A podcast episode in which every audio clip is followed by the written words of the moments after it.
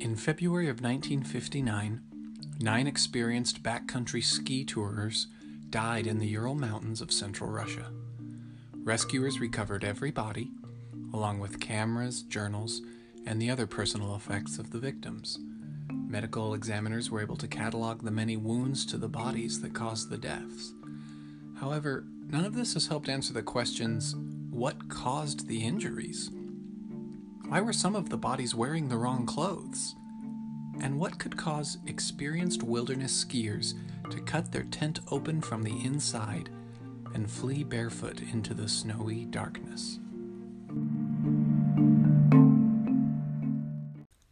You're listening to Race and Tyler Talk Wikipedia, Episode 16 The Dyatlov Pass Incident. This episode is part of a larger series about unsolved crimes, mysteries, and phenomena. So if you like riddles, check out our other episodes about unsolved mysteries. Yo, Hey, Tyler. how's it going? Oh, it's going great. How are you doing today? I'm doing well. I um just finished the last lecture in my series about the Middle Ages Oh, on nice. my headphones, and I'm very sad to see that that's over. um, are we going to get another episode on that anytime soon? I hope we are. Yeah, uh-huh. I think Okay, we cool. will. I think there's a couple things we haven't touched on yet. But in the meantime, we're going to start a new series. That's right. Um, I haven't determined a name. All the names I've come up with are pretty dorky, but you can kind of tell if you listened to the Voynich manuscript episode. I really like um, mysteries. I like things that don't make sense or that we can't quite offer a good explanation for. And so I have I we've decided to kind of do a series of of episodes on that. So things that no one can really explain how it happened, why it happened. Um, these things range from crimes to natural disasters to things like the Voynich manuscript that we just really don't know why this thing is the way it is. And so today's episode is going to be kind of our first official dip of the toe into that pond. Yes, and I'm really excited about this because I I find that those Wikipedia pages in particular are some of the most engrossing reads. I- Like you I just can- sit there and you're like, what is going on? Like, did you know about this? I I completely agree, and this is really. Um, I think I said this on the um, Voynich manuscript um, episode as well, but this um, this type of Wikipedia page is really what kind of made me like a Wikipedia sommelier. Like people, I'd talk to someone, Yes. I'm like, if you think that's interesting, have you ever read about? yeah, you can almost give recommendations. Oh, I love that. Wikipedia sommelier. That's exactly right. I feel like that. Yeah, that's um, that's one of my callings. And so, um, yeah, today we're talking about the Dyatlov Pass incident, and for probably the last five to seven years of my life, I was capable of doing what we're about to do, which is sitting to sit down and talk for an hour about this topic. Wow. I I think it's really really fascinating. So I'm excited to jump in. Um, but before we do that, I have a getting to know you question. Okay, let's hear it. this um, came out of a conversation I had with my wife um, this week. So, what is something that you, as a child, um, thought was like when you were a kid? What did you think made somebody rich? Does that make sense? Like, if you went to somebody's house, you'd be like, "Whoa, buddy, this is a rich family." Like if they had a, a possession at the house. A possession, or just like any anything. What what would have made you be like, "Oh, we're we're dealing with a rich family now."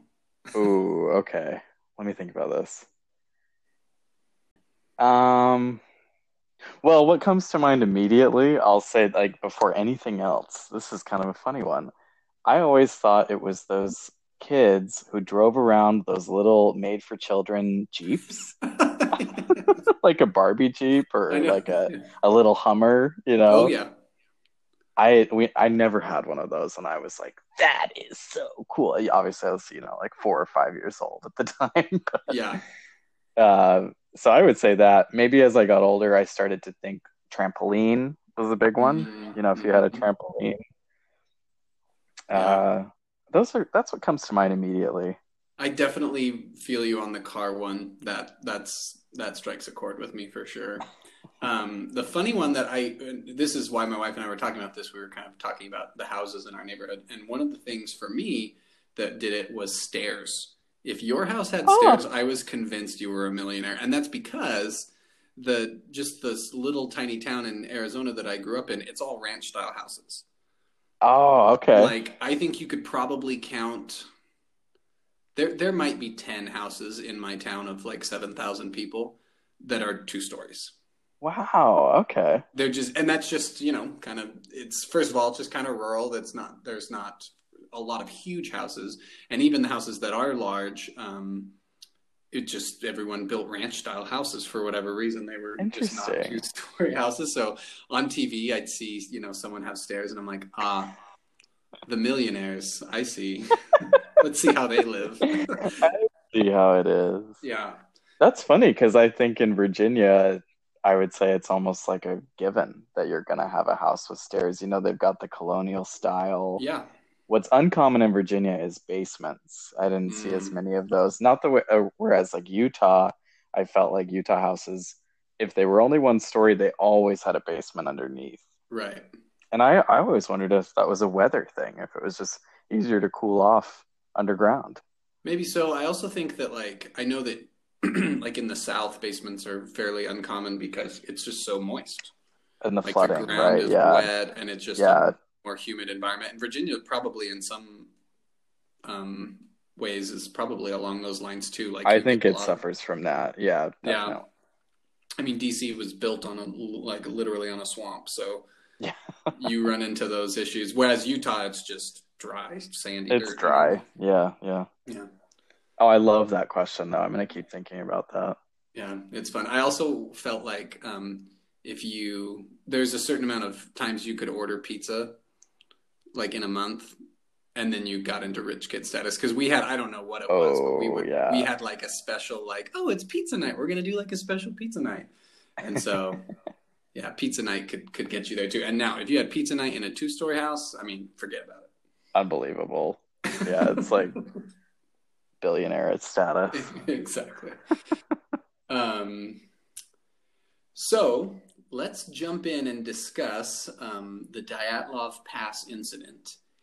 And to to offer a quick summary, this is basically a, um, a tragic tale of nine people who died. And the, um, the interesting part about it is there's really a lot of questions about how they died. Um, we're not exactly sure when they died, and it's for kind of like with the Voynich manuscript. For every time you think you have an answer to the question, there's some annoying little fact that pops up. So, um, and one thing I was thinking about as I was researching this is um, if you get on Google Maps to try and find Dyatlov Pass, um, you won't find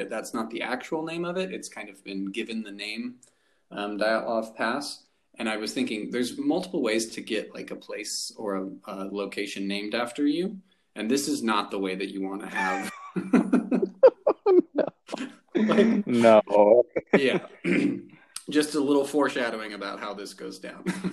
um, yeah, very like if there's a if no. if there's ever a Tyler Moore Mountain one day, we hope it's because you you know created world peace on top of it, not because something awful. I I would maybe say I hope it's for any other reason than this one. this kind of reason. Yeah.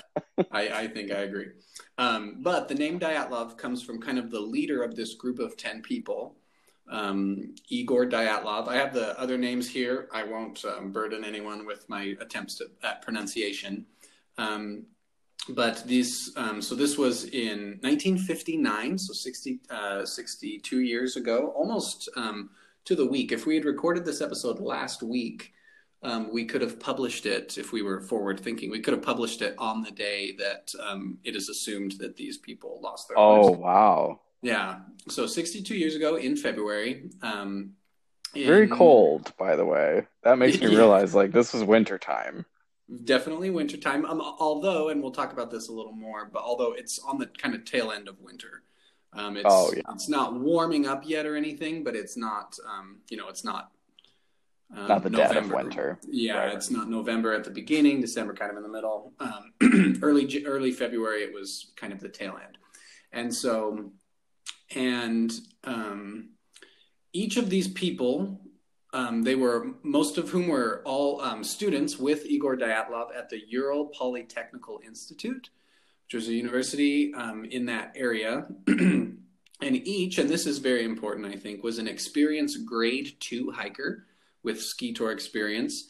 And upon finishing this trip, they would have gotten their grade three certification, which at the time was the highest certification you could get in the Soviet Union. So mm. these people were basically experts at um, doing what they um, were going to do, which was to ski. And more specifically, they were ski touring, which is not something that I'm super familiar with, and I think is more common in this part of the world, like in the um, in the um, what's the word I'm looking for? In kind of the Scandinavian countries where um, you know skiing originated, as far as as I understand it. Um, so ski touring is basically like a really intense mix between cross country skiing, downhill skiing, and camping. So huh. it's um, you you're typically spending the night. You're going on kind of long, drawn out, you know, 20, 30, 40 mile trips, and you have your gear with you. You set up camp and you sleep. And so very, very grueling. Um, and honestly sounds pretty fun. If you were in that kind of shape and you could go back into these you know wintry beautiful mountains and and do your thing um so that's really kind of cool... a beautiful fusion of like different you know uh, different forms of getting into nature and it's all in one. Yeah. It's very cool. Very cool and and like i said very very rigorous. So these people um, yeah. yeah had to had to kind of know what they were um, up to because particularly because they're headed into a very remote area and um, the area itself was actually um, it's about a thousand kilometers northeast of Moscow, which Moscow's already kind of in the middle of nowhere. There's not a lot of things super close to Moscow, so this is well, it's very far away from Moscow.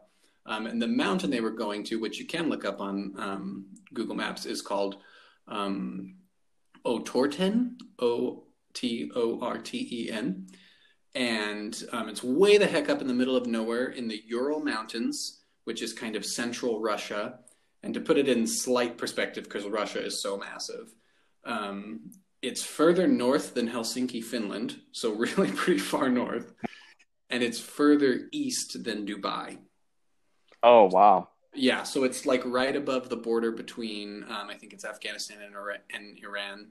Um, anyway, so keep going upwards. Okay. If you just were to keep going upwards until you hit like the um, the latitude of of Helsinki, so huh. way up there, and they were headed to um, go ski. This was something that they were pretty darn familiar with, and um, and like I said, upon return, they would be kind of given. They would have earned the highest certification. They were basically going to become black belts in ski touring in the USSR. Um, and this route was going to be undertaken in February, and it was estimated as a category three, which was the most difficult um, route. That was like the most difficult grading it could get. And um, particularly by doing it in February, it gave it that rating because it's a difficult time to traverse. The snow is beginning to melt in some um, areas, and it's just a little bit warmer, and so it's more of a slog. And um, so they were you know signed up for a pretty a pretty intense undertaking but by all accounts they were very prepared for it and knew exactly what they were doing when they headed in. The group to their final destination unfortunately um, all of the members of the group were killed.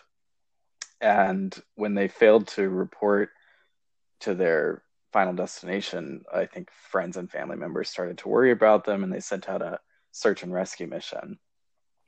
And they went to the area where the group was and they found the tent. The tent had been torn open from the inside and it was covered in snow. And they found nine sets of footprints, which led down from the tent to a nearby wood about a mile away. And in the wood, they found the remains of a small fire. Two of the bodies were found near the fire site, and they had been undressed down to their underwear. And the branches on the trees in the woods around the fire had been broken about five meters off the ground, which suggests that they had climbed into the trees to look out and see what was going on.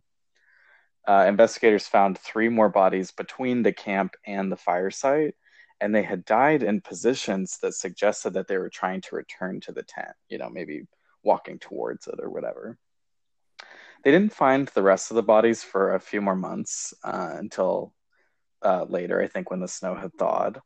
Uh, the bodies were buried in snow. They were down in a ravine, and some of them were wearing the other's clothing. It was, I think, one of the women in particular had the shorts on of one of the men who had been found at the fire pit.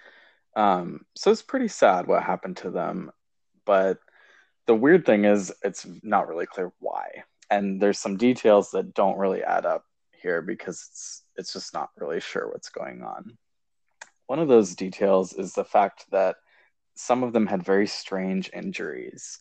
One of the men had major damage to his skull, and two of the others had chest fractures. And it was said that the force required to cause the damage that they were seeing in these injuries would have had to have been high, something like that of a car crash. Um, it was strange also that the bodies had no external wounds associated with the fractures in their bones, almost as if the bones had been subjected to a high level of pressure and had, you know, kind of broken internally. Like as opposed to falling off a cliff. I think so. Where right? you'd yeah. have like you'd be bloodied up and have broken broken bones. Exactly. Yeah. Or Okay. you know, if we think I think a little bit more maliciously if if the damage had been caused by somebody else, you know, Right. a person or or even, you know, an animal. Yeah. Um, the bodies that were found in the ravine had damage to their head and face. Uh, one of the women was missing her tongue, her eyes, part of her lips, and part of her skull bone. Uh, another was missing his eyes, and then one of the men was missing his eyebrows. Um, it's thought, though, at least forensically at the time, they judged that these injuries probably happened post mortem because the bodies were in a stream and they would have been exposed to the elements at that point. So we don't really know what's going on here. Um, you know, basically, what has happened is in the middle of the night, nine people who were sleeping in a tent together all of a sudden decided that they needed to leave the tent. And they cut their way out of the tent and they start heading downwards to this wood about a mile away, which is not close. You know, it takes what, 15 to 20 minutes to walk a mile. Yeah, I mean, especially if you're in snow and barefoot. Um, Yeah, some of them weren't wearing shoes, which they could tell from the footprints. right. Some of them, I think, had like one sock on. The level of clothing was very disparate. Everyone was just kind of in various stages of undress, presumably because they were just sleeping through the night. Yeah. Something else about you said the footprints. Um, the footprints also showed that they were walking and not running. Um, Mm, that's yeah. at least what it seemed was like they left the tent, but it there wasn't like a mad dash out of the tent. Um, it, the way they measured the footprints, it looked like they were kind of more like strolling. Yeah, which is odd given the fact that they would have cut their way out of the tent. right. Because you think if you're not panicking, why wouldn't you just unzip it? Right. You know? But if an avalanche had swept the tent over, why weren't you panicking? Right. It And- just isn't. And yeah. if and if an avalanche had come through, we're getting sort of into the theory section, but if an avalanche had come through, then how can we still have their their footprints just out in Yeah. the open? They're not completely just you know decimated by an avalanche. And one thing Exactly. um, I forgot to mention when I said I'm not going to list the names, there actually is one name that I should mention. Um, a person named Yuri Yudin. And the reason um, he is important is because they got up to the town where they kind of last left civilization, and he fell ill and did not go. He Mm. didn't make it on the trip. And so a lot of the kind of um, details that we have come from the fact that he survived and was able to say, okay, this, you know, he, when they found the bodies, he said, those are not his clothes or like, Oh, yeah. yeah. And so they, they found journals and cameras at the, at the, um, site as well, but also that survivor was able to give some information, um, some pretty crucial insight on clothes, and then also just you know what they were thinking, what they were, um, you know, an, an insider's look kind of into the group, even though he wasn't on that trip. He was friends with all these people, um, Mhm. and um, because he didn't go, he um, wasn't there to be fall whatever you know to fall prey to whatever it is that happened to these people. Mm-hmm. So that's a pretty basic setup and i think that's one thing that intrigues me so much is we really we have kind of a lot of information and also very little at the same time. So we know where they were we know what they were up to in general um, we know quite a bit about how they died um, at least kind of medically or forensically. But other than that um, you know that's a that's a very short set of facts to to play with and so, um, for that reason, theories have abounded for years, um, and this is this has been a pretty um, well discussed and kind of um, investigated incident for the sixty plus years that um, um, since that since it happened. And so, I hope all of our listeners, as you've heard this account, I hope you've come up with some theories and that's kind of what we want to discuss now. So I think there's a few things that just clearly make some sense as to why this would happen. So, first of all, um, to flee your tent in a winter camp in north or in north central Russia barefoot, something has to be really wrong. I think we can agree, particularly if you are an exceedingly experienced um, mountaineer, somebody not you know you hear stories, really unfortunate stories about people who, you know, kind of get themselves lost in a national park or are driving through the the Sierra Nevadas and they're not used to snow and something terrible happens. Um, and they, you know, they're stranded in the snow and they they don't have the equipment and they're not prepared. Um, this is not that situation. These are people who um, were overjoyed to spend a week out in this, you know, kind of icy wasteland and um, so the fact that some of these things happened really is is puzzling. So I think um, one of the first ones that I thought when I heard this was like, well, could it have been an animal? Like, could it have been a bear or something? Like a bear pokes its head in your tent, and you would, I could see you cutting a hole in the side of the tent and just running for your life. But the problem with that, and the and um and in addition, like really any other person like whether it's um, there are some indigenous peoples natives in that area um, or even just you know somebody followed them up the mountain. But the problem with that is um, the, the tracks don't bear that out. There's not animal tracks there's not people tracks. And so it seems that whatever happened that made them run for their lives from this tent or at least you know cut themselves out of the tent and leave its safety um, wasn't didn't leave tracks in the snow. So it probably wasn't a person it probably wasn't an animal. And um, so a lot of the theories turn to nature that it was something natural. And tyler you'd already mentioned avalanches. Um, and there's also something that i think you can explain to us a little bit um, that are called katabatic winds. Can you explain that to us? Uh, yeah i was reading all about katabatic winds knowing nothing about this kind of stuff. I know very little about the weather and atmospheric pressure and physics of meteorology, but this is kind of interesting stuff. I wish I knew more about it. Katabatic winds are very rare wind events that occur in cold, elevated regions. Rare in this case um, for where they were on the globe. They're not rare in places where the whole area is elevated and flat, like in Greenland or Antarctica, but they would have been rare in this part of Russia. Hmm. The what happens is cold, dense air gets pulled downward with so much force that the winds around it can reach hurricane level strength, like 300 mile an hour winds. Very, very violent. So it might have been that, you know, it would have been extremely rare. I think they're rare to the point that most people probably would live their whole lives never even hearing about this kind of thing. Yeah. But, you know, this is a rare event that we're, you know, this incident is a very strange thing. So could have been something strange like that that would explain it. Hmm. Yeah. Um, and I, I, I like that idea. And I also like another, um, kind of natural phenomenon that I'll discuss because it is so s- sort of strange. Um, some of the facts of, of this case that it almost makes you think that it, this would have had to have been some weird one in a million thing hmm to make to make any Right. of this make sense. Because yeah. it's already a one in a million incident. Right, exactly. Um, so another one, somewhat related to that, um, in some ways, is um, that I that I go back and forth, but this is one of my favorite um, theories: is um, the idea of infrasound, and infrasound is um, a super low frequency sound.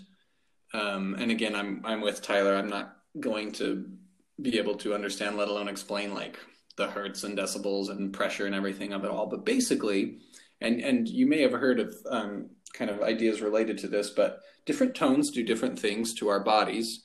Um, we can perceive them, some of them with our ears, and others, um, you know, if it goes really high, like a dog whistle, we humans can't hear it, but dogs can.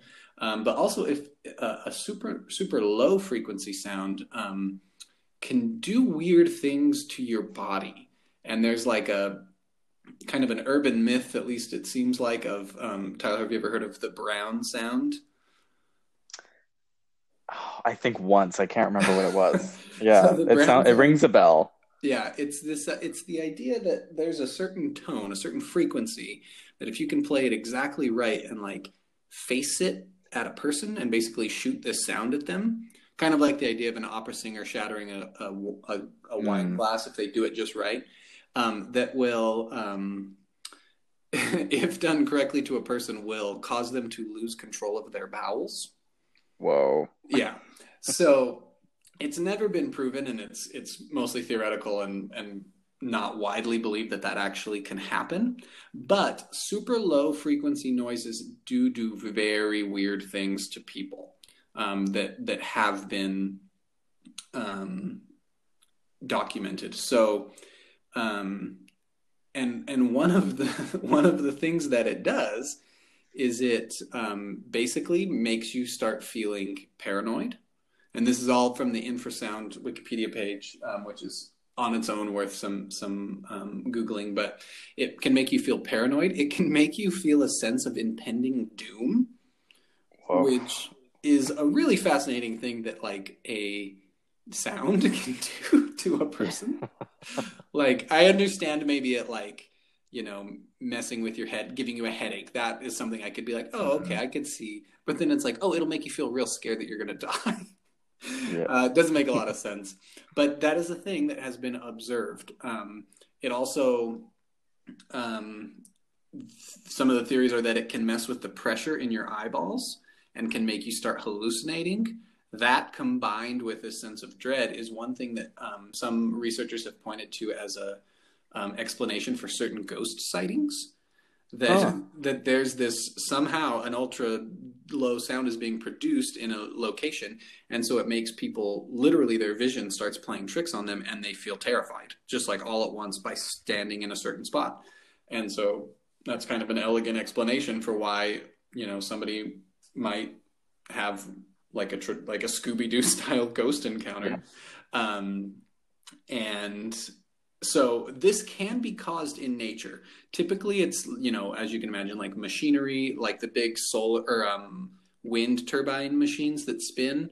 Um, there's been research on those, whether those produce sounds that would, you know, um, have harmful effects on people. But it can happen with um, with natural elements.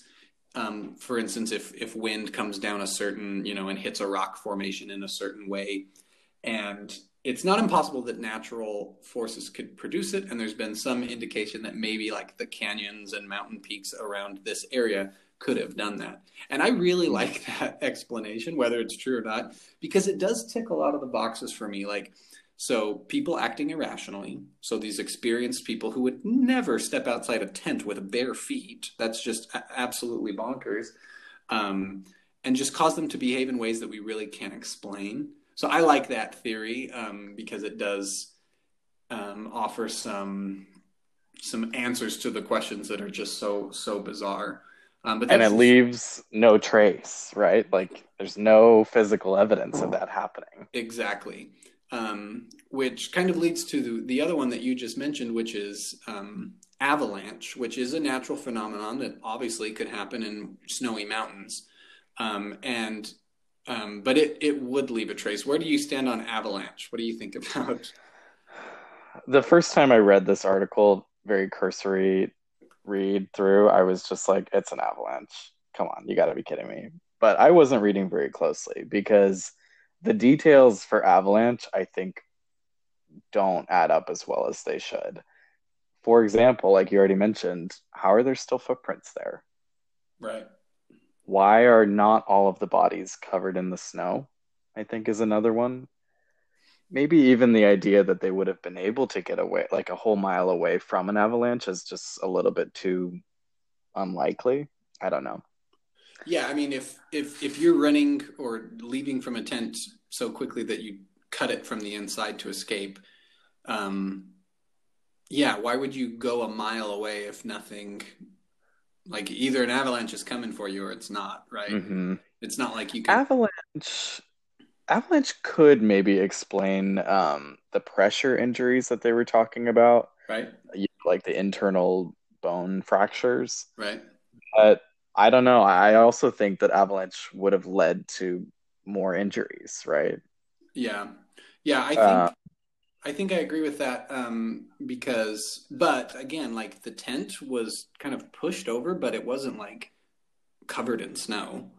Yeah, and there were still footprints, and like um, the first group of bodies that they found where the fire was located had just like a light dusting of snow on them, indicating that they when mm-hmm. they perished. There was no, they weren't like covered in snow like the other group was, which um, could have happened in an avalanche or otherwise um, because they were down in kind of like a ravine. But yeah. It's interesting to think about the tree branches being broken. If they were climbing up into the trees, presumably looking out, what were they looking for?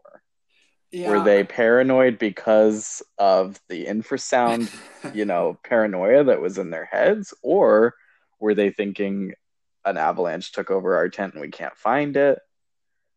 Right. I, yeah, Unclear. I think I think the most common idea, and this makes sense, is that clearly what they would have been looking for was their tent again.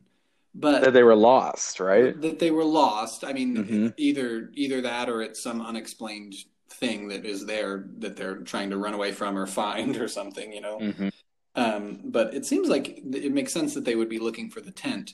But then that so how did they get lost? Um, again, experienced kind of mountaineers. How could you get lost that close to your tent? Um, particularly if you, um, I mean, you chose to leave the tent. It's not like they were dragged away or something. Yeah. Um, yeah. And it, it seems like they walked away. They didn't run.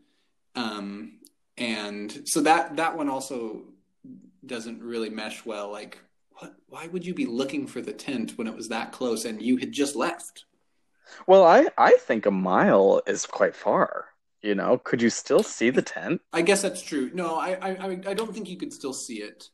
Um, and it's nighttime. You know, if you walk a mile at nighttime, like in a paranoid state, that would explain to me like, okay, they they're not keeping track of where they're going. That's know? a great point. Yeah, it it certainly seems like they didn't they didn't keep track of where they were going for whatever reason because they should have been able to to get back. Mm-hmm. But that's another good point. So I'm I'm kind of contradicting myself. But a mile in some ways is really close and also really far. Like it takes a long time to walk a mile. And so, what could be chasing you, or what could compel you to move that far before you would choose to turn back? right? Another, like, yeah. Oh, before, yeah, because it's like fifteen to twenty minutes. You know. Yeah. I, maybe they were faster. They were all athletic, I guess, but in snow with no right. shoes. Right. The nature of like how undressed they were also calls into a lot of like questions here because yeah. sure they were sleeping at night you know i mean I'd probably want to put on more clothes than they were wearing. but there is actually a phenomenon that happens with, I think, 30% of all hypothermic deaths uh-huh. called paradoxical undressing, which right. is when your body gets so cold and there's a part of the brain that regulates temperature. It's thought that that part of the brain starts to feel confused and think that you're too hot, and you'll start taking all your clothes off because you you can't get cold enough, even though your body is actually suffering from hyperthermia. So that's kind of an interesting thing. Like maybe the temperature dropped so much during the night, they all started to have this hypothermic kind of panic and maybe they thought the tent was too hot like we need to get outside immediately or whatever Yeah. but one counter evidence against that is the fact that some of them were wearing each other's clothes the ones who were found in the ravine seem to have taken the clothes from the ones who were found at the fire pit which suggests that they were in at least enough of a mental state to realize that they needed to get warm Yeah, so I agree. First of all, with the hypothermia thing, obviously, if you die out in the in the snow in the Ural Mountains, you're going to experience hypothermia at some point before you die. yeah um, and so I do think that that can explain some of the behavior, like um, like the undressing. But the footprints leading away from the tent, um, some of them were barefoot, so they were barefoot when they left. So, like you said, When they, they would have had to inside the tent during the night, presumably while they were asleep, have become convinced that they were that cold. And hypothermia will do crazy things to people, and they'll start behaving irrationally and stuff. But that just that's a bit of a leap for me to leave your tent, not just I'm gonna I feel hot, but barefoot in the snow. Mhm. Um, and in particular, like I feel like somebody who's this experienced would understand that about hypothermia. I mean, I was taught that as a Boy Scout that if you are really cold in the night, like really cold, and then you suddenly all of a sudden feel really warm and like, oh, this cold isn't a big deal anymore. That's Oh. actually a very dangerous thing. You you might have hit that point of hypothermia. Um, so that's not like hidden knowledge. Um, perhaps it wasn't common knowledge in the in the six in 1959, but I would imagine that these guys, you know, they they had they knew what they were doing, and so that one um, kind of again it answers a question in some ways, like they were making all these illogical decisions. Okay, well, hypothermia can do that, Mhm. but then, but they would have known that, and they would have Yeah. known like, okay, you don't go walk in the in the snow with no shoes on. Right. hmm Yeah. So um, another one, uh, just to kind of add on a little bit about the avalanche idea. So um, there is there is a lot of evidence that does point towards an avalanche. And as a matter of fact, when I sat down to um, kind of put the finishing touches and gather some of the the details I wanted to have on hand for this episode, um, there actually, as of this week, is a um, kind of a new study that was put out that somebody says they think that they've solved this, and it is an avalanche, and it's a particular form of avalanche, um, and it's called a slab avalanche. And so, a group of researchers is saying that they think that um, it could have been a slab avalanche. It's that's the um, the type of avalanche that's responsible for about ninety percent of avalanche related fatalities um, in like backcountry users. And um, sadly, I was actually reading this as well. This last month or so has been a particularly dangerous um, avalanche season, Huh. and um, I think I think I read that like 20 people in the last few weeks have died, which is is kind of statistically That's higher high. than usually happens. I think three or four people died in Utah last week, and then a few died in Oh. Colorado this week as well. Um, so it's a sad thing, and um, but it can happen. And so, but a, a slab avalanche is one of the more deadly ones, and it basically um, it's when snow has been deposited or redeposited by wind. So that snow is in a place where it didn't begin. Um, it's not where it fell Hmm. and then um, it's called a slab avalanche because like a literally a big block or slab of the snow is cut from its surrounding by fractures and kind of falls as a group. Um, and the research, as I, I read a little bit about this kind of new research idea, and it actually came about because this um, this guy who was involved with the research watched Frozen 2 with his child, uh, the movie Frozen 2, and there's a the animation there's a, a avalanche in that movie, and the animation that they used to do it, he was really interested in um, how they kind of digitally recreated such an accurate avalanche, and all of that kind of. And he went and talked to the animators and like the digital people who reproduced it. Anyway, all of that kind of led him to believe that this is could have been what happened. Um, but uh, for all of the reasons we've listed, Avalanche doesn't answer a lot of the questions, particularly um, why they how they got so far. If they thought it was an avalanche, an avalanche isn't something that's going to give you a lot of time Mhm. to you know walk a mile and then decide, all right, let's go back. An avalanche is a pretty immediate thing. And in addition, this area and time of year um, are not avalanche times. Like um, avalanches are more common um, earlier in the season in this part of the world. So, like in November, avalanche makes more sense than a February avalanche. And also, the just the area they were in didn't have the peaks and kind of the geography that is typically seen for an avalanche. So there's the the newest word, kind of the newest um, research out suggests a slab avalanche, but I am just I'm still not convinced on that one. Yeah. And it's the footprints. I keep coming back to the footprints. Yeah. Now, one thing that could have happened was let's say that there was an avalanche that passed near them, or like Huh. they heard rumblings and were like, oh, great, an avalanche spooked. is coming, and got spooked, maybe. But again, you would kind of have to. It's it's one of the contradictions here is it's almost like they thought a lot about what they were doing and they also didn't think about it at all. They didn't think about it at all because they left barefoot. They cut a hole in the tent rather than just running out of like the Yeah, the yeah. tent. But then it seems like they thought about it a lot because they went a whole mile. Um, and then they tried to start a fire. They tried to like work their way back. So they had some time to kind of ponder or like formulate a plan. They also got separated at some point or chose to separate into two groups. So um, yeah, Avalanche raises a lot of as many questions as it answers for me. If you heard an avalanche nearby, wouldn't you just hop out of the tent and take a quick look? You know, you're not gonna go for a whole mile. Uh, yeah, and and I mean, could and I, I I don't know, and these guys were like we've said, kind of experts. But would you know what an avalanche sounded like? I guess you probably would. Just Yeah, a I don't big, know. you know, kind of. It's probably just a big, terrifying rumble. But Hmm. that one just, yeah, it could be certainly, but it doesn't satisfy me completely. By the way, that's a sound that I would prefer not to know what it sounds like. Right. Um, 'Cause there's I've never I don't care to. I totally agree. There's actually products that you can buy, like these backpacks that you pull a ripcord and a huge, like basically like a like a lifeboat inflates on your back, so Hmm. that if you are out and an avalanche comes towards you, that will help you not get sh- like slooshed to the bottom. It will Huh. kind of buoy you up, and that's just a terrifying thing to have to go by. And I don't. Yeah. That's like that's a bridge too far. Like a helmet to ride a motorcycle, sure Yeah. this magic backpack that will hopefully lift you out of like a, a an avalanche. No, thank you. Pick a different activity in that case. Yeah. Um, and of course, there's also some theories out um, that are a little out there. It, could it be a yeti? Could it be aliens? Yeah. Um, so there's supernatural elements as well.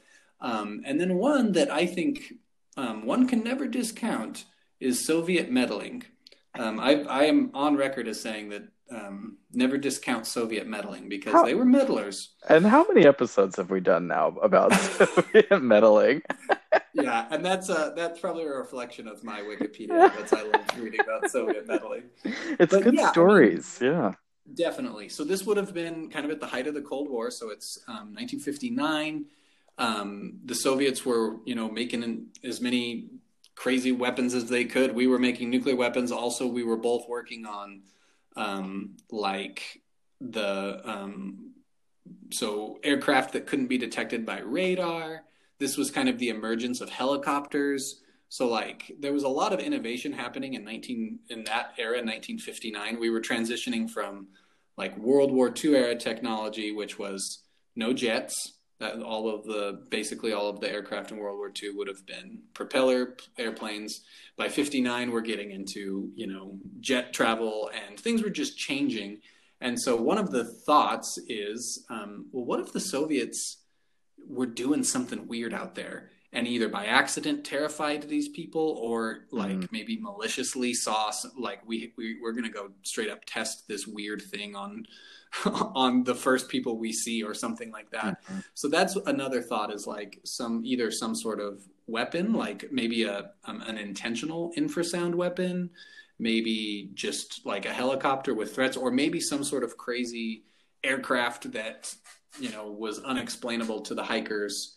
and terrified them and they thought they were going to be abducted by aliens um, there's not a lot of concrete theories there but just kind of like the category of this was the soviet union in 1959 so maybe maybe some weird crap was going on in the hills you know It was getting spooky. Yeah. yeah, it's sort of like like if somebody says, "Well, you know, the CIA in the '60s, the United You States." You just kind of, it's carte blanche. Yeah. yeah, you're like, okay, there's not a lot of things I can't picture happening in that, you know.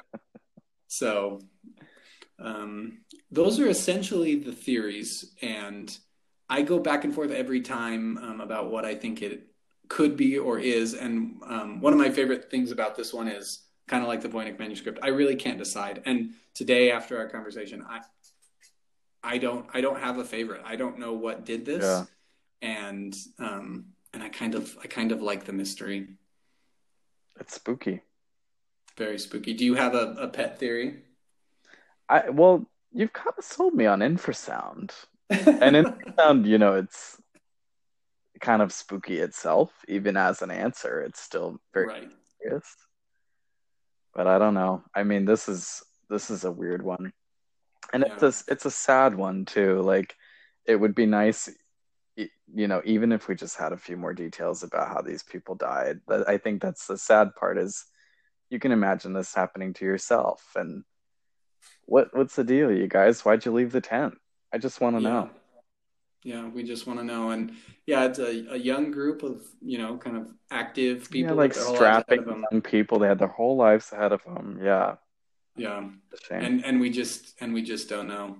Um, one other thing I've thought about this, and I don't think that this necessarily is going to give any huge insight into what happened to them, but one thing I do think about these things where there's just these weird scenarios, and we say all of this makes sense, but why did they do this or why did they do that? Mhm. Um, and I was thinking about this today. So today I, I'm working from home right now, and um, I've been sitting all day, so my back kind of hurt. So I laid down on the floor on my back and was like kind of propping my laptop above me. And this is going to sound so strange, but that's the point. I was laying there next to my chair, like the folding chair that I used, and I was like rocking the folding chair with my arm, just kind of tipping it back and forth. And I was like, I wonder if I could balance this folding chair on my nose. And so I tipped it back, and I like it was so it was basically like you know, if I wasn't there, it would just be flat on the floor with its legs, like, you know, two legs flat on the ground and two legs up in the air. And I just like tipped it back and balanced it on my nose. Just did this weird, weird thing that if anybody had been watching me through my window would have been like, what the hell is Race doing on the floor? Like it just wouldn't have made any sense. And I couldn't really explain it. I would have just been like, uh, I wanted to see if I could balance this thing. Is it a low frequency sound that's making his brain do this Right. kind of behavior? right and so i don't think something that simple could explain like why they ran out of their tent No, bare yeah. feet but i do think that a lot of times we're like well clearly this is how people behave but i think we can all think of things we've done you know this week that's just like oh yeah if anybody asked me why i did that i wouldn't be able to explain it. Like i talk to myself sometimes. I will just randomly like say a word out loud that i'm thinking about. And it just it, an, an outsider would be like oh th- this is such a significant like why was he singing or why was he talk who was he talking to? Was Mhm. he talking on speakerphone? And it's like no sometimes people just do weird stuff and they you know like or or for instance um have you ever like you park your car and you're like okay i'm gonna walk up to this store. And then you're like oh no i actually i think i want to and so you head back to your car and then you're like no no no. Yeah. and you turn back around. And like again if somebody was watching you they'd be like what strange force What is, is compelling him? because and, and it'd be so easy for two ding dongs on a podcast to be like look you, you want to go to cvs you get out of the car you close the door you walk into cvs and you buy your uh, you buy your band-aids you know? But it's just not always that simple and i think about that a lot like if we could rewind back to um the Voynich manuscript or this, um, and just a lot of things, and you'd say, so what about this weird detail? You might j- just kind of a hand in the cookie jar moment, just like, oh yeah, we can't really explain that. Like, like for instance, the cut in the tent. What if, um, like, what if somebody had tripped and, you know, like something Yeah. just very mundane, but that, but that we don't really give. What if somebody was carrying their, you know, little pocket knife and they tripped and they cut a big hole in the tent, and that's what caused all Yeah, this? It was like a total accident. Don't we read Yeah. so much importance into those little details because they're the spookiest ones, you know? Yeah. Or, or like the clothes switching. It's like, well, did how did they get each other's clothes? Well, maybe maybe somebody's boots were bothering them, so they, you know, somebody was like, I could probably switch boots because my feet are really, you know, Yeah. there's just there could be explanations for these things, and people are just kind of hard to explain in any circumstance. Yeah. And then when you take away all context and all you have left is kind of this these tragic little factoids, um, you're left often with a mystery that just probably will never be explained.